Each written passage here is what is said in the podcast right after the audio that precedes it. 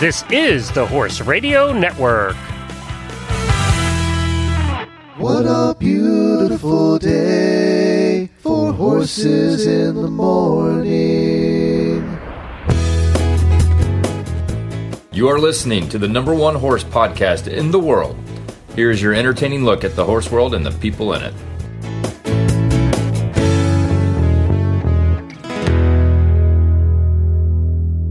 I'm Glenn Geek from Ocala, Florida, and you're listening to Horses in the Morning on the Horse Radio Network for May the 2nd, episode 2924. This episode is brought to you by the World Equestrian Center. Good morning, Horse World. Well, Jamie's on her way home from the amazing weekend at Kentucky, and we'll talk all about that on Wednesday when she's back. And we'll also take a look at the Kentucky Derby on Friday. Today, I've selected some interviews we did in the distant past. We're going to talk hay and weeds first. Then, the rest of the scoop for you is called The Scar Legged Sorrel. It's a tragic story of a tough horse and his amazing comeback. Finally, we end the show with some horse husbands answering a question or two from their horse wives. Before we get started with all of that, we need to thank our title sponsor, World Equestrian Center. They do a ton of horse stuff, but when you have dozens of rings, many large indoors, multiple conference centers, and over 10 restaurants, you can do a variety of shows. Coming up this weekend is the Festival of Speed, an exotic, classic, and muscle car show that will take place the same day as the Kentucky Derby. Oh, by the way, you can watch the Kentucky Derby for free on the Jumbotrons and eat dinner at one of the many restaurants there. They also have a dog show this weekend. They have an Arabian show. They have also a feathered horse classic. So you know what that means. Plus, uh, a whole bunch of other stuff going on over the next couple of weeks and in the month of May. There's so much variety. You can see all of the schedules at WEC.com. That's WorldEquestrianCenter.com. And if you're driving past on Route 75 on your way to Orlando or someplace in Florida, take a half a day or a whole day and you know drive 10 minutes off of Route 75 and you can get to the World Equestrian Center and have some horsey fun for an entire day. Eat some good food, watch a show. Uh, if you're there on Saturday, you can watch the Kentucky Derby. That's worldequestriancenter.com. Now, on for part one of today's show. Everyone is thinking about hay, the prices, the rain, etc. In 2016, we had on the weed doctor, Dr. Mark Renz from the University of Wisconsin, to discuss hay and weeds. So, thought we'd share that with you today. Well, we have today with us assistant professor of, at the University of Wisconsin Madison, which sounds really cold, and his name is Dr. Mark Renz. Good morning, Dr. Renz. Good morning, and you're right. It is very cold up here. I love it that Jennifer wrote here that you are a weed scientist. Do you call yourself a weed scientist? I do, I do, and it is kind of a unique uh, position, and I get a lot of uh, a lot of uh, hassles. A lot I of bet you do. People, but uh, yeah. I think it's I think it's a really you know is appropriate. I'm interested in studying plants that aren't supposed to be there, and that's what a weed is, and and trying to develop and educate people on how to manage um, those plants so they don't cause problems. You know, like for horses, toxic, poisonous plants is uh, is a big concern, and that's one of the things that we work on. All right, let's talk about hay and weeds and yeah. all that stuff. now, I'm a horse husband, and one of the uh-huh. fears uh-huh. that we horse husbands have, especially when our wives are away, is we get this list of things that we're supposed to do. And one of the things we're supposed to do is feed hay. But now, not only are we supposed to feed hay, with our lack of training, we're also supposed to determine whether the hay is moldy, you know, whether there's weeds in there that they shouldn't have, that kind of thing. So, what am I supposed to look for? Well, you know, it's a challenge. And I think, you know, one of the reasons it is such a challenge, and, and this is where I uh, come off with full disclaimer, is I'm a plant person. So I love plants. I'm into plants and I understand that. But are you a plant person? No. You're, I'm no. guessing you're an animal person, right? No, that's correct. Yes. Who has to so, actually you know, feed I, plants to my animals? Yes. That's right. And and so there's just not a lot of knowledge that's out there. Um, and plants are really unique um, creatures. You know, they do some. They are very different than animals. But I think that you know, understanding in that hay, understanding just a few simple concepts can really help you understand. Like, well, is this hay good? Is it not? And I've kind of come up with a list of three things that you should be kind of looking for. Okay. Um, but you know, first off, I think the key point to realize is eh, horses need decent quality forage, hay, but they don't need dairy quality um, forage. You know, which is pure alfalfa most of the time. So I'm guessing most of your listeners and other people are feeding a mixture of legumes, which we call that could be alfalfa or other clovers with grass. Is that what you're feeding your animals? Yeah, we we actually don't even do the alfalfa mix with ours. I think Jamie does, but we don't do the alfalfa mix with ours only because we have two fat horses that would you Yep. know yeah. Yeah, and so and so I think that uh, the the misconception a lot of people get is they need this ultra high uh, dairy quality hay, and that's not the case. Any decent hay quality, pure grass, depending on the species of grass, can provide that, and a mixture of clovers or alfalfa and grass can do that very very well. Um, so here's my top three things that, that if you are feeding hay that you should be looking for, and you should feel good because you nailed the first one you should not feed moldy hay to your to your animals. So that's a real simple step one to do. As your as You got your something point, right, Glenn. I did. Something right, Glenn. See, I Good learned job. something in 25 years. and, and and I think that's a real simple thing to do because often those um, diseases that are causing that mold can produce material that can actually make your horses sick. And it's really dependent upon what that is, the plant that the mold's growing on, and the mold itself. Actually, if you ever heard of warfarin or coumarin, which is a blood thinner, that was actually discovered in Wisconsin from people that came to us with moldy hay. Um, you know, my- actually, yeah, my mother is actually taking it right now. So it can actually thin the blood of your horses and cause all kinds of issues. So that's a real simple thing to do. As you're taking that bale of hay out and, and putting it in a feeder or spreading it on the ground, however you feed it, just be looking for some mold. If you see that mold, it's it's not a good thing to feed. Now they can tolerate small amounts of it, but I would say if you're seeing it consistently through hay, that's a, a sign that you shouldn't be um, feeding your hay. Okay. Okay, so that's one. Two, and this kind of gets at the whole concept of forage quality, particularly if you're feeding um, a lot of grasses, is you should be, as you're feeding that hay, be looking for forage, particularly those grasses, if they're mature. And what do I mean by that? Do they have seed heads present and seeds are kind of coming off in the hay? And so why should you be concerned about feeding mature forage? Well, as mat- forage matures, those grasses and if you're feeding alfalfa or clover mature, their its quality goes down. And it goes down dramatically to where it's not really nearly as valuable uh, as it typically would be. So if you're seeing a lot of seed heads on your grasses, that's probably an indication that your that that quality of that forage is low and you're going to have to feed something else to your animals to to you know make sure that they're nice and happy. so do you see often see seed heads in your forage when you feed it or your hay? We don't, I, but I do know what you're talking about. In the past, we've uh, had that problem, and it's basically, and a lot of times that will happen on years when it's extra rainy, um, and the farmers haven't had a chance to get their you know hay in till late. Um, when it actually goes to seed, and that's a lot of times when you'll see it is is weather related, and the farmers just haven't gotten to it. Yep, and I think that's that's just reality of farming and, and them getting to it too. You know, it's tough to get that stuff out of the fields in rainy years sometimes. So sometimes you don't have a lot to say, but if you're there So looking at fine hay, and it's not bad for choices, It, it's not bad for them. It just doesn't have the nu- nutrient value that uh, before it goes to seed. You got it. You got it. Yep, that's absolutely right too. So lower lower nutrient quality, you might have to supplement with with something other with a little bit more protein in it, in particular too.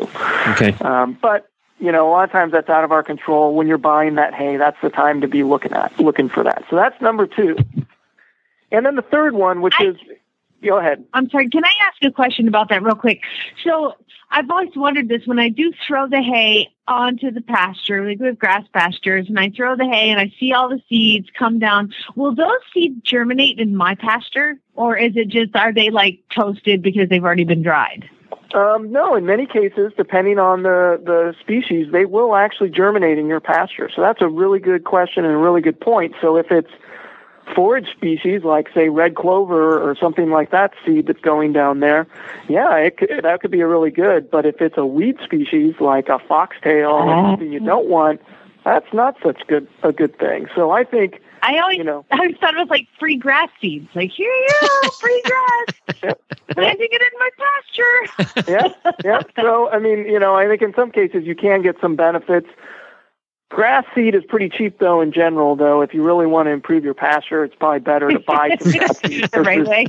relying on the hay because who knows what that is and and uh, what the quality Okay, of that seed point. is. But that's a good, great question. Great question. All right, number three. Okay.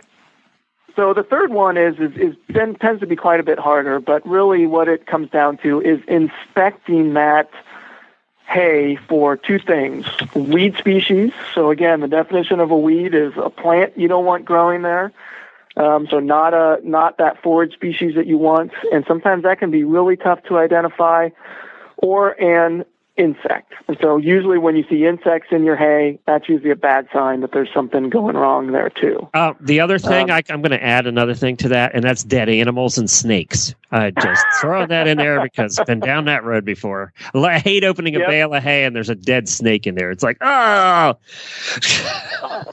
I've actually experienced that as well for a plant person, and that's actually a great third third uh, addition to there. yeah. Now, weeds can be hard to identify too, and um, you know, I think my recommendation is, you know, the what weed species are common in your area can vary dramatically. Check with your local county extension agent. Um, or your other representative, maybe who you're buying that hay from if you're going to a feed store, to ask what weeds you need to be worried about. A lot of your weeds, and if you guys have pastures, have seen it, actually are pretty desirable forage. Many of the broadleaf weeds like lamb's quarter, common ragweed, many of the horses will eat and have re- pretty good forage quality. There's just a couple, a handful usually in each region that we're really worried about, and those are generally because they're poisonous or toxic plants. Right. Okay. And Yeah. and really, you know, the, the the toxic plants, you know, in the upper Midwest are going to be a lot different than Florida than out in the West. You know, you can get online and see a top ten list of poisonous plants for horse owners, and it's just going to be very regional specific, and so you need to be wa- worry about that a little bit. One warning I will say, though, particularly for urban pas- uh, horse owners, is that many of our landscape plants tend to be very toxic to our horses. So don't be throwing clippings from your yard into your pasture, letting your animals feed on that unless you're certain that those aren't toxic plants. You know, I, I you shouldn't be taking clippings from your yard and feeding it to your horse anyway. It's not good for your horse to begin with. But um, uh, one of the things that you know, I've opened up uh, hay bales before and seen black leaves, uh, and Mhm. that really jump out at you. Is the color, you know, color things like that? Is that something that could be completely harmless and it's just you know after it died to turn black, or is it something I should be you know aware of? Well, so usually what the what's what that is is that's actually a disease that's turned it black, and it's probably an indication that when they harvested it and put it in that bale of hay, it was wet, it was too wet, and so that's some some mold or some other type of a fungus. And some of those funguses can be um, totally harmless, and some can be toxic at certain levels. And so again, use the rule of thumb of if there's just a little bit of it here and there, I wouldn't worry about it. But if you're seeing, you know, it really common in 10 or 20 percent, you know, that's probably something you don't want to be feeding to your animals, What what's or the you should get it checked out. What's the most common weed that is a problem for horses that that horses will eat and is a problem? Is there one that really stands out? Well, again, it's it's pretty regionally specific, but I think foxtails are a really good example. We have several foxtail species. You go to different part of the region of the U.S. and there'll be a different foxtails, but foxtails can be a problem because they have low quality, so they're not really good quality. And one of the other issues that they um, they have is they have low palatability, so the horses don't like to eat it, um, and so they won't use that whole bale of hay. And then the third issue is, is if they have seed heads present, they can actually get pricked in the eyes, and we can get a- an increase in incidence of things like pink eye and things like that too. So that's a real common one that I would be concerned about, um, um, just because of those multitude of issues. But really, it's specific to the region. So if you're in Florida versus you're in the Midwest or out west, um, you know, it's going to be a whole different slew of species you need to watch out for. We have a problem with oleander, not in the hay, but a lot of people have oleander plants out here, and um, it, it's it's they're pretty common. And I was I had heard that one or two leaves could kill a horse. Is that true? That is absolutely correct. And one of the problems with oleander is the animals like to eat it. Even cows and, and besides horses will pre- preferentially eat it. And so that's really a concern that uh, that you should be aware of. Some of these ornamental plants, and that's why we just recommend not even feeding on it. Red maple is an example out in the in the Midwest that we concern, are concerned about. Um, again, remember with toxic plants, the it depends on how much of that toxic compound is in the plant. So things like oleander, one to two leaves, those are ones we really need to be careful about. Um, we have this tree species called box elder, and there's some other species that they have to eat like you know 10 or 20 pounds of it to get sick. And so understanding how much they can tolerate is really, really important. So, where do you have a website uh, there for the University of Wisconsin that people can find resources, or do you have one, a website that you would recommend? Yeah, we have a couple of websites. Um, I think probably the best website for in Wisconsin to to do is if they just get in their Google uh, or whatever their web browser and search for just Wisconsin weed science they can get to my website pretty easily. And then if they have some concerns, we actually have a uh, group called Team Forage that looks at forage issues and has lots of information on animals, and particularly horses and forage issues. So they can look at that website as well. So those are probably the two options, and any internet browser and search engine should pop them up real easily. Very good. Well, thank you for joining us today, Dr. Mark Renz, assistant professor at the University of Wisconsin, the weed scientist. I love that. As a rider, you know that one of the most important tools for connecting with your horse is the saddle.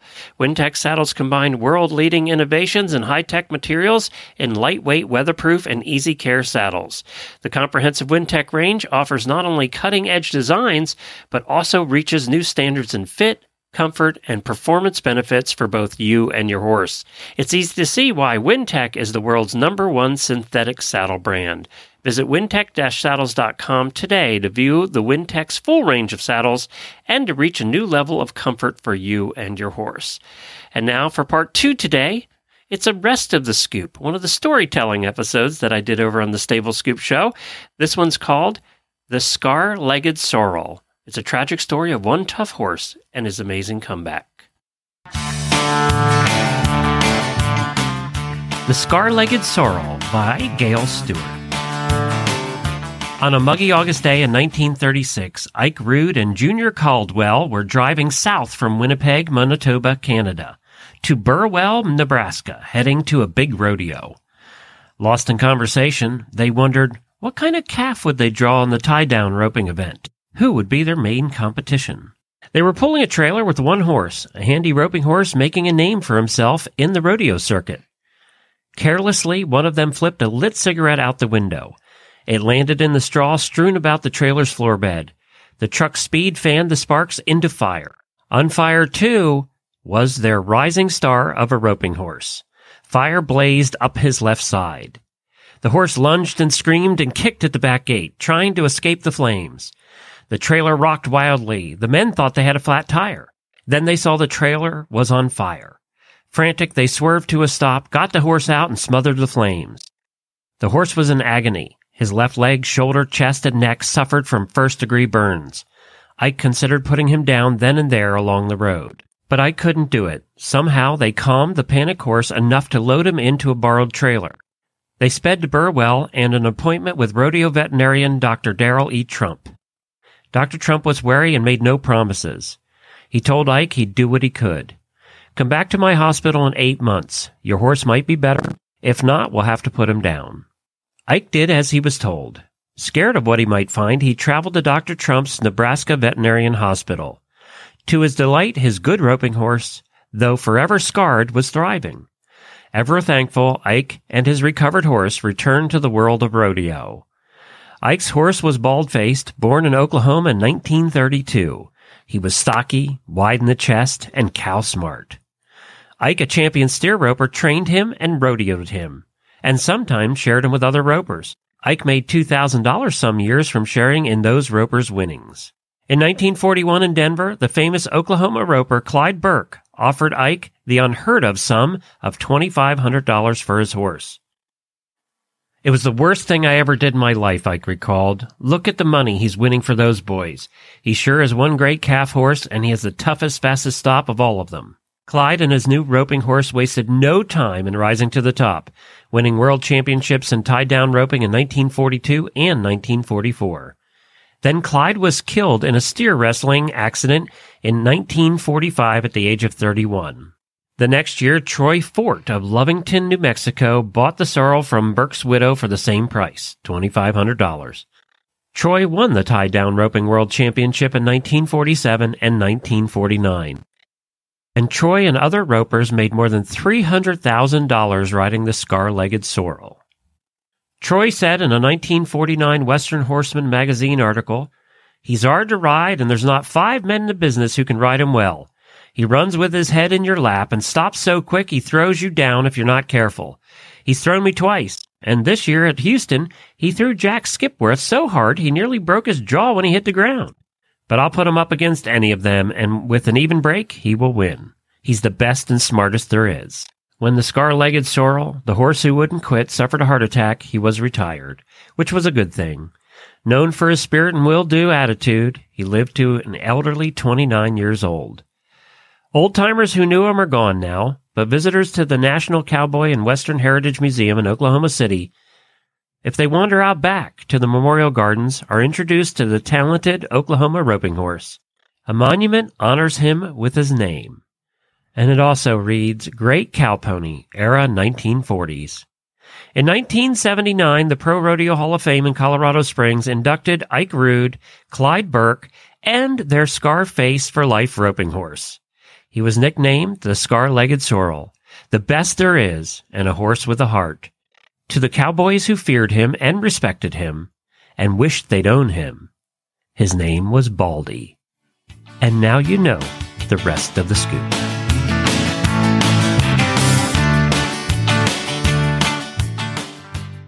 The PhD equine nutritionists at Purina Animal Nutrition tackle problems using science and their love of the horse keeps them at it until they get it right. Even with the most established feeds, they keep innovating. Even when it takes years of research, they don't stop until it's right. They are dedicated to the scientific method, but it can't capture the feeling of seeing a horse reach their full potential. It takes science and love to help your horses live their best life. Put the research to the test at horseinnovation.com. And finally, we end with a look back at one of the horse husband roundtables that we did many years ago. And we were answering questions from horse girls. I think you'll. I picked a couple of them out that I thought were fun, and I think you'll like this. The uh, my co-host here was Joseph uh, from Shake and Fork, and also we had guest horse husbands Zeb and Erich.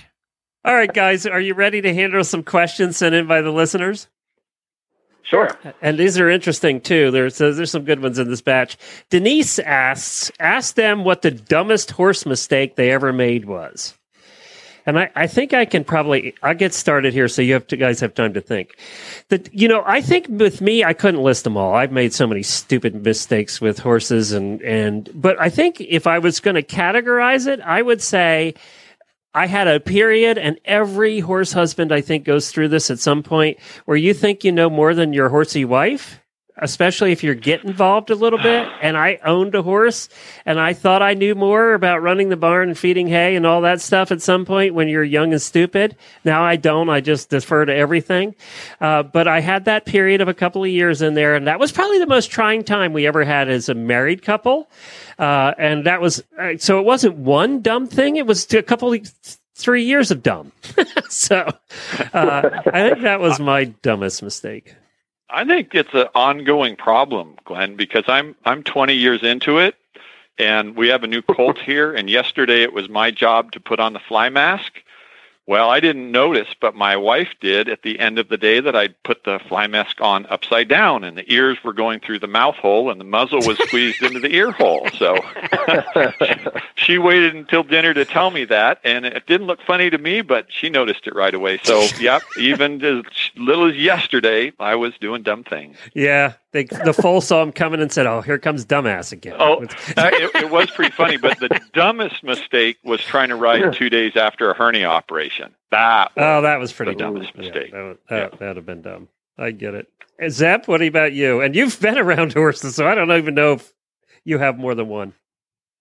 Yeah, I, I it would. To, honestly, we take all night to uh, to do all of them, as uh, I'm sure you guys know, being with uh, you know in the industry for so long. But I would have to say the the first one that popped into my head was trying to stand up to a redheaded mare. Ah, Mm. there you go. Yeah. Was that two legged or four legged? Broken bones.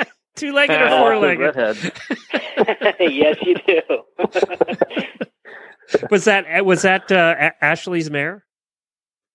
uh, no, but it actually was one of her clients. Um, and uh, you know it was one of those things that uh, you know you're not uh, not thinking at the time you're kind of at the middle of it and uh, you just kind of tell them to to stand up and behave themselves and they remind you that they outweigh you by about six times as much as you do and uh, they win always yeah. Was there broken bones involved? I'm assuming. uh, she separated my radius and my ulna she cow kicked Oof, Wow. that hurts. um, uh, technically they didn't break but uh, yeah it hurt I bet. I bet. Have you ever done anything dumb with Abby's horses that she's called John? Um, I once gave her a riding lesson. That was a lapse in judgment. Yeah, you never do. That. You never do that with your spouse. I took a couple from mine, and that didn't go Uh, well. Uh, Uh, no, I, I would have to say the uh, the dumbest thing I would have to say with uh, horse girls and horses combined was uh, one time this gal was really upset about how uh, uh, you know a show had turned out and just the general. And my uh, first response was to tell her to to just take it easy. oh, you never do that.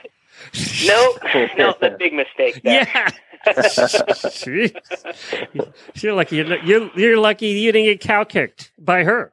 yeah, I, I'm pretty quick when I want to be. I'm not fast, but I'm quick. I ran. not gonna lie. Erich, now you don't have much involvement. Can you answer this question? I, I sort of can, yeah. Um, I would say probably the only thing that I I felt I was stupid that I did was I I put the halter on wrong. I just couldn't figure out save my life. Um, you know, Ashley asked me one time to take one of the horses out to the paddock, and I, for the life of me, just couldn't get the damn thing on it. And I said, I I can't do this. And then uh, another time was trying to put a blanket on, and uh, that was frustrating as well because it kept walking away and you know, and then she comes over here, and two seconds later, it's on. I'm like, I just, I, I just need to stay away. I love the way your ignorance is on really small levels and it keeps you insulated from getting more involved. You've got it really well yeah. planned Yeah, out. he plays dumb I really do, well. I do. it's called a mastery of years and years of just, you know, getting used to the fact like this is going to be the rest of my life. So I better quickly figure out a plan to kind of get out of things a lot quicker. There you go. Playing dumb always works. So, Yeah, absolutely. you know what I find frustrating with the blankets, and it drives me insane, is those little hook hook closures where you have to stick a little oh, I can't, I can't stand it. Yeah, you got to get it underneath the belly, and you got to snap. It's just, it's so irritating. I cannot I'm like, get those to go in. I finally get so frustrated. I say, Jennifer, you do it. She laughs because you know she doesn't like that. But Yeah. I cannot get those Yep. things to work. And then the horse rolls on it and closes it up just a little tiny bit, and they just Oh, won't open or go in. Yep, That's I agree with you. That's so true. pain. Then you got a piece of manure that's on there, and you got to use your hands. You know what I mean? I'm like, no, I want, uh, got to do it. Erich, have you ever cleaned a stall? I have, yes, I have cleaned a stall. Yeah. Okay. All right, just checking. How Yep. about this? This was a good one for Avery. We've never had in all the years we've been doing horse husband episodes for nine years now. We've never had this. Uh, Avery wants to know what's our favorite barn tool or implement. If we had a favorite, uh, what would it be? And Zeb, I'd be interested to know yours. You're a farrier. Do you have a favorite tool? A broom, Oh, really? very underused implement. At most of the barns you visit? especially by working students. It's almost like they can't comprehend how it works. Zeb, I'm going to have to have you back to give everybody. You're going to give uh, the top ten lessons that the farrier wants everybody to know. the clients Yes. to know. And we're gonna have to have you back for that. Erich, do you do you play around at the farm? Do you have a tool you like? A toy? or Anything? I do. Yeah. My favorite, my favorite's the uh, hammer drill. Oh, those are That's fun. pretty useful. Yeah, those I are love hammer too. drills. Just right in and right out. Yep. Yep. A lot of and this is useful come in a barn because Yeah. A lot of Helps you lot of un- fence boards come down, and uh, being able to use that is pretty helpful and pretty quick. I got it. Yeah, and then plus there's a thousand holes in the wall right now just because. Um, Yeah, absolutely. Joseph, do you you have a lot of toys at your place? What do you what do you like the best? Yeah, and you're you're going to know what I'm going to tell you, but but the the shake and fork I invented ten years ago, the carbon fiber version of it, it it's a little bit like a, a movie a movie star watching a movie ten years later, and you kind of forget all of the lines you had to learn. You just you just use the product and that particular product and how it works and how it feels and its balance and function. It's it's so much more than the sum of its parts that I'm just amazed that anybody invented that, regardless of whether I did. It just works so well. But I wanted to I wanted to go into your thing about a broom. You know what the answer to that is? A leaf blower. Yeah, but a Because I lot, found There you go. Spook the horses. yeah, a lot of barns Oh. won't, won't allow it. They, they, Oh, that Yeah, little electric uh, leaf blower. Boy, I just love it. Yeah. They're, they're great Yeah, if you uh, turn the horses out before you clean, but you can't use them in the mornings or a lot of the barns, especially these thoroughbreds. They just go nuts. No Yeah. kidding. I've that. I guess you can mark that as a, a, a stupid mistake I've done. I've done the leaf blower in the barn with horses in there. and, and it didn't go well. Uh, it didn't go bad necessarily, but it was. I was told to never do it again. Yeah, we all know well, how we're must just told. get away with it here. Yeah, We all know how we're told. well, Yeah, Erich, we've all been told that before. uh, absolutely. This is just part of my master plan to just, you know, I'm sorry, I played dumb. yeah, and she's not listening to this, so you're safe. Uh, right. You know, I think mine. You know, Joseph. Of course, I have to agree with you. I love my shake and fork and and use it. But uh, the other one I had was when we had our big farm, sort of that one like you're in, Erich. We had a big Oliver 770 tractor. And I got to tell Ooh. you, it was a big tractor. And I got to tell you, we had so much fun playing with that tractor. Didn't have fun playing I'm with sure. the tractor. That just made me feel like a man being on that tractor. yeah. It's a guy thing, I guess. You could pull anything, you could get anything out of the mud, you could do anything you wanted with that tractor. And that Oliver has a really nice exhaust note too. Yes, it does. It, sounds like is a a very manly. That's right. Yeah, That's very right. manly tractor. it did. My I got a funny story. Uh, my brothers or my brother-in-laws, Jennifer's brothers, were are kind of on the wild side, and they actually got the thing stuck between two trees one day. They were out trying to pull. I don't know what they were doing in the woods, but they actually got it stuck where it wouldn't move between two trees. We had to cut one of the trees down to get the tractor out. Oh my god. So, all right, Allison wants to know the top things you'd warn a new horse boyfriend about. So, your friend, yeah, you know, your let's say Ashley's friend has a new boyfriend. What's your first warning that you're going to give that new boyfriend, Erich? Uh, be ready to get up extremely early to go to a horse show, to stand there for eight hours in the hot sun, carrying water buckets, doing anything that they tell you to do. Welcome to hell. Way to, Oh, way come to on. sell it, Erich. That's the second date, Erich. Come on. Oh, yeah, Sorry. Zeb. all right. So just to clarify, is he a friend that I like or one of those friends? Uh, he's a friend you like, and you really don't want to make a mistake. Run. Yeah, but he likes her. He thinks she's hot. You know, she looks really good in those breeches. Uh, honestly, I would. Uh, I'd reiterate part of Erich's is be ready to work Yeah. because Be it's not so much even the physical stuff, but honestly, one of the biggest things that your job is going to be is when it doesn't go right. And it doesn't matter what happened in your day or how bad your week was. If they don't do well at that show, you better be ready to pour it on. And if you're not willing to do that, you just might as well hang up your spurs. Yeah. Yeah. Joseph? Oh, I- but easy for me. I'd make sure to tell them that dating and marriage to a horse girl are completely different. In what way? What, what you're getting is well, it's what you're getting is just a, a, a small little part of of the depth of a horsewoman. And when they're dating with you, they're making the time for you, and they're smelling nice for you, and they're they're and so on and so on. But once you're married to them, and they're back to to the to their first passion, then Oh, bingo. you're see what yeah you're going to see what the real horse girl is is all about. Totally. You know what I'd warn them? I would warn them that you can never, ever, ever plan on being on time for anything ever again because feeding. Oh yeah. that's not going to happen. Goodbye weekend barbecues. Right? Forget it.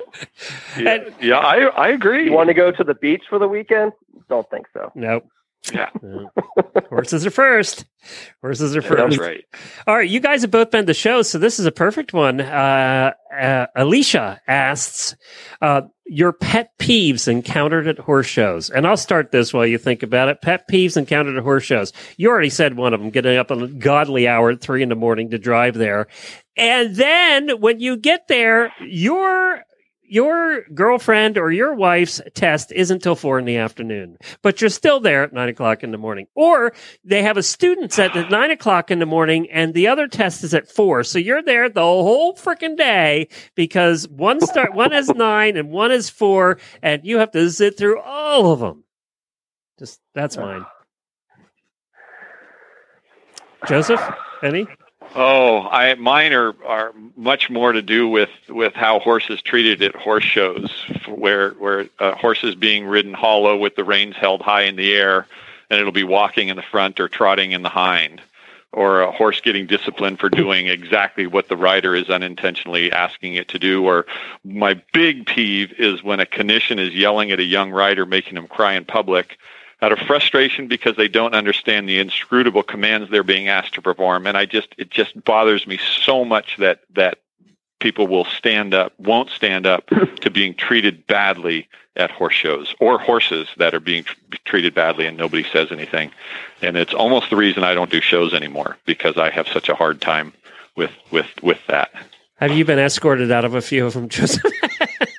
yeah, kind, kind, kind of, sort of. Yeah, yeah. I'm not the person to go to, to horse shows with. I mean, I love, absolutely love a beautifully ridden horse and a and a beautiful performance, whether it's dressage or three day or anything. It's it's absolutely breathtaking when and everything is is done in harmony. But when when people are going after the the prize rather than the well being of the horse, it's it's very frustrating. And at high level, it's one thing, but when you go to these low level shows, especially with young riders, boy, it's it's pretty um it's tough to to stand by.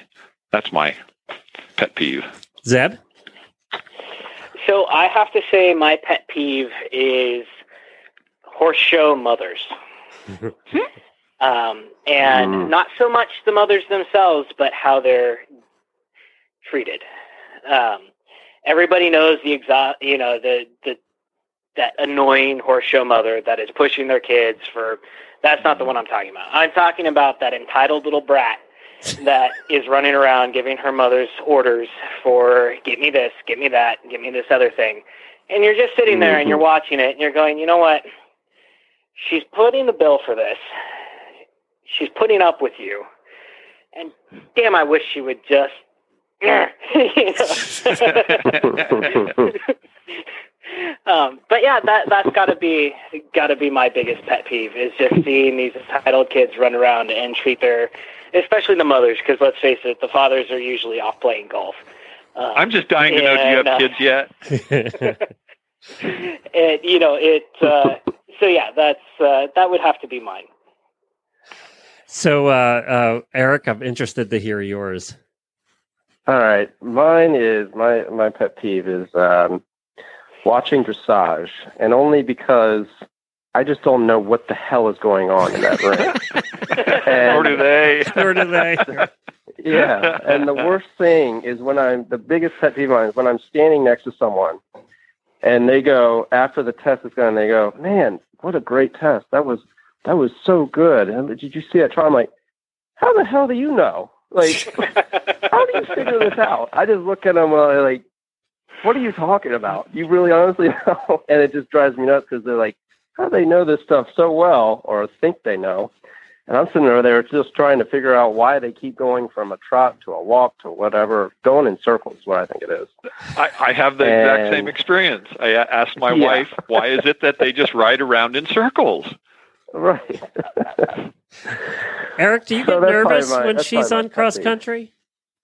You know, I did when we first started dating. I did get nervous uh, when she rode uh, cross country, and I um, I had sometimes a tough time watching. Um, but as it went on, and seeing how much you know passion she had riding and how good she was, it you know just became second nature. I was like, I know I'm not. I just don't have to worry. That or just completely block in my memory and just don't even think about it. um, but mainly, I, I used to, but I, I don't as much anymore. Now, when she gets in the higher levels, like when she does the two star or even the three star, then it's kind of like, all right, uh, that jump is almost as tall as me, and you're riding it on an animal that is just riding for its life. Mm. that gets a little nervous. So, uh, so I do. I, I guess I could say I get nervous at the, the bigger shows that she does. Uh, the smaller shows, you know, not so much. But the bigger shows, yeah, it, it'll keep you up at night. What level is Ashley riding to at this point? Uh, two star, Two star. Well, that's big show. Those yeah, jumps are intermediate, yeah, two star. Yeah, those Yes, are, they those are big. jumps are getting up there. Uh, yeah, they are. That's scary territory. Be sure to tune in tomorrow for the Side Saddle episode. Jamie and I will be back on Wednesday and Friday, and Thursday we have a brand new Sidelines Magazine episode for you. So, a full week of programming. We hope you enjoy. Have a terrific week, everybody, and we'll see you tomorrow.